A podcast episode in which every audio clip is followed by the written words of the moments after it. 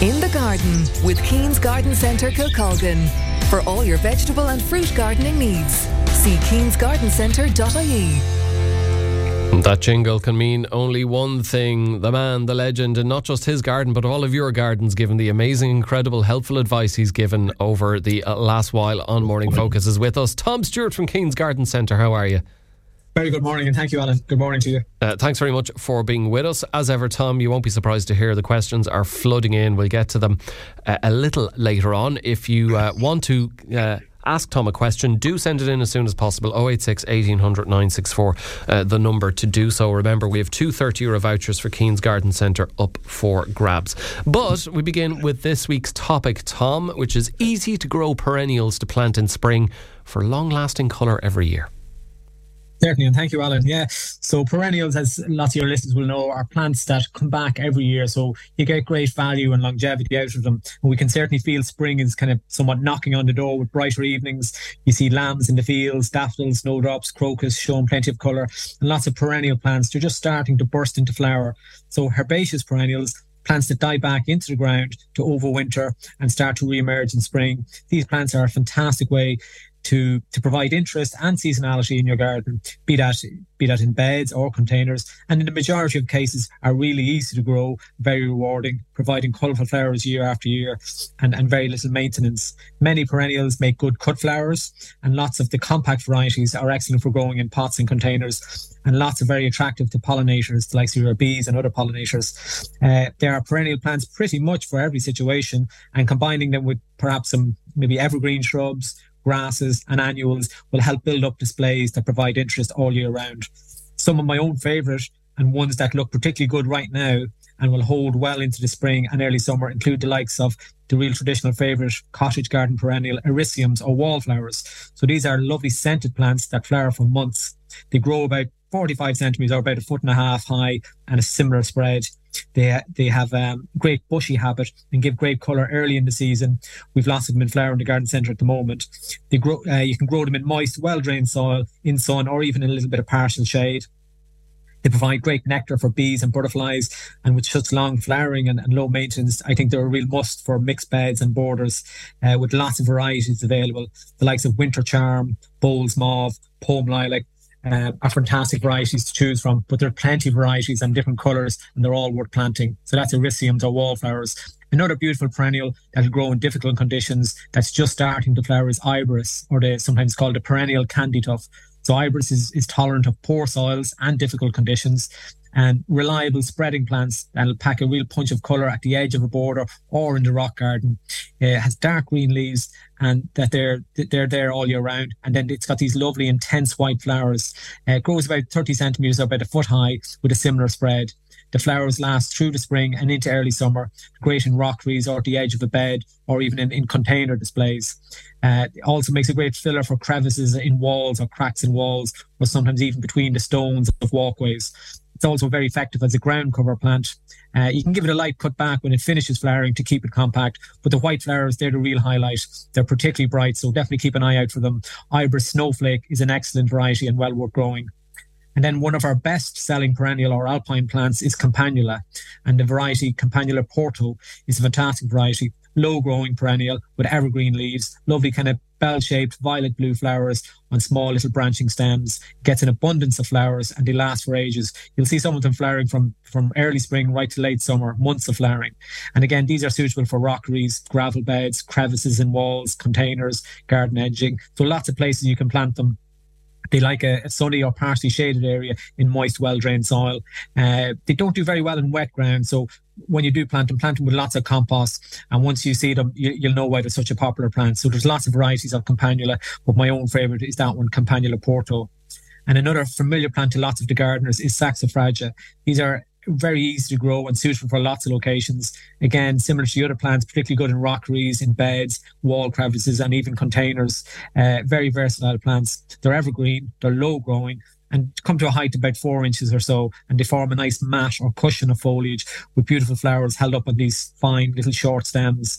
And the flowers typically come in reds, pinks, and whites, and they flower from spring right through to summer, uh, showing plenty of colour right now at the moment, staying small and compact, uh, a really tidy kind of flowering perennial. So there's two varieties that I prefer myself, Peter Pan and Saxony White, really easy to grow, no maintenance, and flower every year. And then lastly, a fantastic plant for gardens and containers is forget-me-nots or myosotis. So as spring advances, it becomes a carpet of rich blue flowers. They form the lovely background to the likes of wallflowers and tulips, uh, and they're a great addition to containers. So they're happy to grow in sun or shade. They'll self-seed quite freely, so you'll have flowers year after year. Uh, and a really easy one to grow. So plenty of easy to grow plants there, versatile for lots of different situations, beds or containers in your garden. So lots of choices there. Fantastic. And just before we get to the questions, and there are so, so many of them, uh, you have a few jobs for the Clare Gardeners for the week ahead, Tom. Yeah, a few things to consider. Now we have a bit of a cold forecast for the, um, I think from Tuesday or Wednesday onwards. So if you're feeding the birds, or if you have some feeders out there, maybe keep the uh, feeders topped up. I think it's going to be dry and settled for next weekend, but for the next few days, maybe keep those feeders topped up with any bird food. You can also feed any fruit bushes uh, and trees, maybe sprinkling a little bit of sulfate of potash or Osmo Pro Bloom fertilizer around the base to encourage fruiting. The likes of your ornamental grasses can be cut back and tidied up. The evergreen ones, they can have any dead material removed, and any deciduous grasses can be cut back hard to rejuvenate them. Uh, with spring, as we said, approaching, perfect time to dig farmyard manure into beds to to condition the soil and enrich the soil and they're they're quite good and, and long lasting. Your roses they can be cut back and and and then give them a good tidy around the base and maybe a handful of feed or or maybe a mulch with some farmyard manure. Your um your roses and trees, you can apply a winter tree wash to those guys if you want as well. It'll help remove any overwintering or unwanted bugs and keeps your plants pest and disease free. Um, black currant bushes, they can still be pruned and what you want to do when you're pruning your black currants is cut out some of the oldest branches right down to the base, keeping the younger, more productive branches, and then creating a nice open goblet shape with your black currants. And maybe if you're if you're planning or if you're growing seed potatoes, they can be chitted or sprouted at this time of the year. This is done in light but frost-free conditions and it'll help you give an earlier harvest and a bigger yield. So you can line them up on a seed tray or on egg cartons to hold them in position, but it just starts them off a bit earlier and uh, they, they do a little bit of growing before they get into the ground. Okay, brilliant stuff. It is time now for the listeners' questions, and uh, a very interesting question uh, to get the ball rolling this week. Tom, a listener wonders where have all the old-fashioned cottage garden favourites gone? Canterbury bells, wallflowers, Sweet William, Brompton stock, etc. They seem to have gone out of fashion. Does anybody grow them anymore? Thank you. That's from Jerry and Ennis. Good morning, Jerry, and that's a great question. Now, some of them, some of those varieties no more than a lot of things can come and go out of fashion and, and out of popularity. And I suppose some growers might have grown these in the past, and if they found that the the the sales for them or, or they weren't being bought as much, maybe they have to make a commercial decision to either grow less or not as many. Sometimes I'd see it myself that uh, in the busy season, when you have lots of perennial plants and, many of the ones you mentioned there, there can be a small amount of them available. They come into garden centres, your local garden centre, whatever, and unless you're there within a few days or a week or so of them arriving, it could be gone in no time at all, Jerry. So it's it's probably regular visits to your garden centre might um, catch them, but it could be a thing that some of them might have gone out of fashion. Definitely, um, lots of people would decide to grow lots of those um, plants from seed as well. So maybe you might find the the range and availability in seed um, quite plentiful. Um, but definitely, I, I, know ourselves, we've got a ton of um, loads of perennials, traditional and the likes of the wallflowers. We've lots of those in stock at the moment and, and, and other ones as well. Um, so there probably is probably more regular uh, frequency visits to the um, to the garden centres. It'll help prevent you missing out on some of these stock when they come in because they can come in in small batches and perhaps seed might be an option for some of them. But I, would be similar to yourself, Jerry. I find some of them really, really nice and they're they're great to grow. The traditional ones, they're they're tried and, and tested. Okay, our next question comes courtesy of Maura and Quin, who says, Hi, I have pruned the apple trees and the fruit bushes, but I'm wondering when you prune a plum tree and what care does it need? Well, somewhat similar to um, to your um, apple trees, Maura. You want to create that nice open goblet shape, so you want to to avoid any crossing branches. So if you see branches that are rubbing off each other, perhaps cut out the weaker of the one, or if it's crossing from one side to the other, that's the one to cut out. And that nice open goblet shape allows good kind of good air movement through the plant. Um, and, and you also want to look out for, as we say, the three Ds, the dead, the diseased or damaged branches. So you, you can remove those as well, uh, pretty much at any time, but now perfect time for doing that as well. And then around the base of your tree, you always want maybe a two foot or two and a half foot uh, circle around the base of your tree that's grass and weed free. The grass and weeds can, can compete with your tree and, and take nutrients and moisture uh, before the tree gets uh, its share of it. So keeping it grass and weed free and perhaps a, a, bark mulch to prevent weeds uh, repopulating the same area and, and reduce evaporation. Uh, and also this time of year, you could give them a, a good generous feed of a slow release fertilizer. So pruning for a nice open goblet shape. Make sure there's no grass or weeds at the base of, of your, your plum tree and um, and a little bit of fertilizer just as the soil starts to warm up. So from now, between now and, and kind of mid to late March is perfect for giving them a feed and all. Okay, our good friend Kay in Corofin says, Good morning, Alan and Tom. Good morning to you, Kay. Uh, she says, Tom, what are the best nutrients to put in my polytunnel? I put farmyard manure in it last year. It was bought in a bag in the garden centre. The vegetables did not do so well. Any suggestions? Thanks again for your time and help. You're very welcome, Kay, and good morning to you as well. So, um, nutrients for polytunnels, I suppose. Uh, to a certain degree, depending on what you're going to grow and, and a few things like that. But definitely, farmyard manure is a great soil conditioner, and, and we'd recommend it plenty to to, um, to our customers. And and usually, you would get um, a good return from using such a, a good soil conditioner, and it, and it acts as a slow release fertilizer as well. Um, sometimes, perhaps the if there was one or two crops that you had that didn't do so well, it could be down to other factors like maybe even extreme heat. There was too much, maybe they dried out a little bit, or other factors that you know wouldn't be associated with, with nutrients not. Definitely, the as you said yourself, Kate, the farmyard manure is excellent. Uh, we also sell a lot and, and, and promote a lot of the um, the Osmo Pro Bloom and the Osmo Pro, Pro Grow, which are a granulated uh, slow release fertilizer. They've got a good bit of organic material in them, so they really encourage good soil and insect activity in your in your polytunnels or even out in the bed. So the Osmo Pro Grow or the Osmo Pro Bloom would be excellent um, if you want to try something different from the farmyard manure. Okay. Uh, Marie says, Hi, Alan. Will you ask Tom, is it too late to prune apple trees? And is there a way it should be done? Also, I have two Austin rose bush in bushes in pots for the last two years. They flower every year. Should they be repotted or planted in the garden? Yeah, and very good morning to you, Marie. So pruning your apples, yeah. So you want to do it when the plants are dormant. So they're, they're still dormant. So usually between November and the end of February. So there's still a little bit of time there. Um, the mild weather will be starting to encourage your plants to come into life a little bit, but you can still prune your apple trees. And similar to more earlier, you want to have that nice open goblet shape. Um, get rid of any dead, diseased, or damaged branches. Look out for crossing branches, stuff like that. So, if you find like not all trees need to be pruned every year. So if you look at your apple tree and they have somewhat of an open goblet shape and there's no dead disease or damage or crossing branches, Perhaps there's no need for pruning on it, Marie, at the moment, but that's generally what you're looking for: a nice open goblet shape, and then give them the feed as as we, what we recommended there before. Something like the Osmo Pro uh, Bloom is perfect, and trying to keep the base weed free and grass free uh, around the, the, bottom of the, of the tree and uh, at the base there, and perhaps a, a bark mulch or something to um, help keep the weeds at bay and, and, not let them populate the area.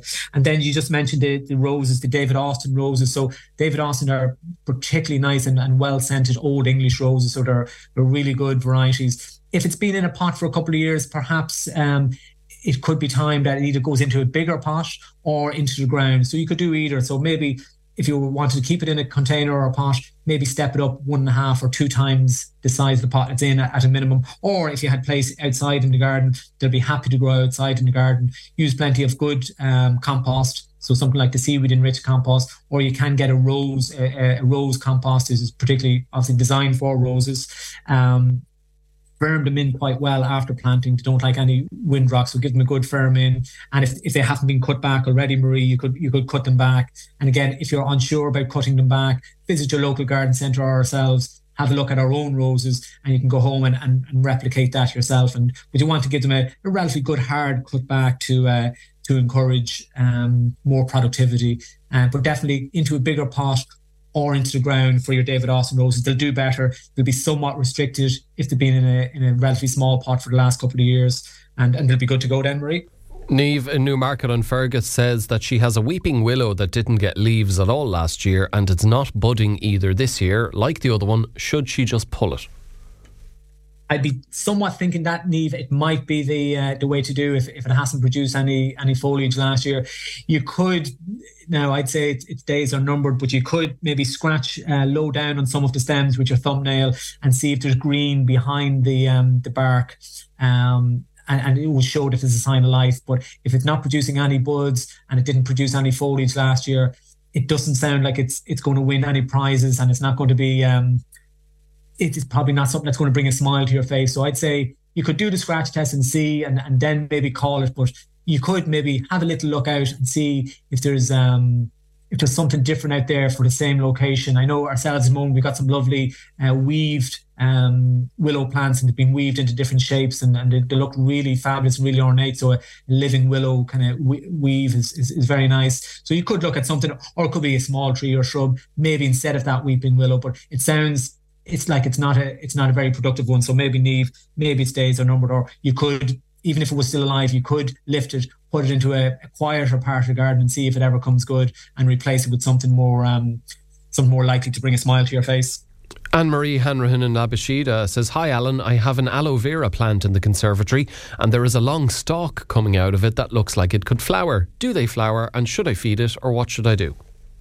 Good morning, Anne-Marie. Yeah, so your aloe vera, yeah, it could be producing a flowering stem by all means. Um, they are a plant that the stems themselves, you'll see them, Anne-Marie, they're quite thick and fleshy, so they, they don't need a whole lot of watering and they're probably happy enough getting not getting a whole lot of feed either. Um, they want very good drainage and and kind of you want to be careful not to overwater them as the stems themselves are nearly a water storage organ. So um, some did nearly fall into that category of plants that we say they thrive on neglect. So sometimes you know whatever you've been doing to date if it's been kept healthy and happy, I'd say continue on, on what you're doing. And maybe if it is producing a flowering stem, a small little bit of a, of a house plant feed or a baby bio wouldn't go astray. But definitely, I wouldn't be encouraging lots of feeding and, and definitely keep the watering to a minimum. But it sounds like you have it in good hands, Anne Marie. So I'd say whatever you're doing, keep it up. Helen Maloney in Kilrush says she bought her daughter three hyacinth bulbs in a pot about two weeks ago. The flowers were just coming out. Now they have shot up and are about eight inches high and drooping over in the pot. What can her daughter do? Should she repot or replant outside? Your advice, please, and thank you.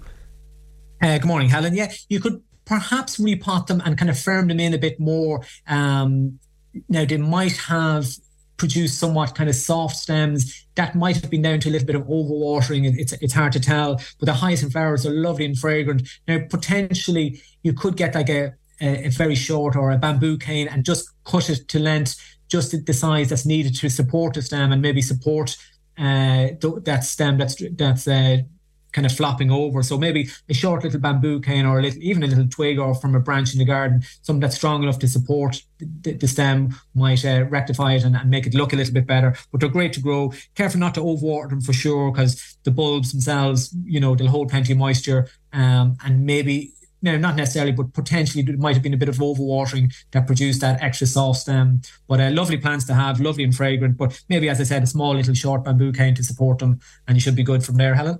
And the honours of our last question this week goes to Eilish in Inagh, who says she is looking for the name of plants for a driveway. She loves heather. Is wondering what brand and soil would you recommend?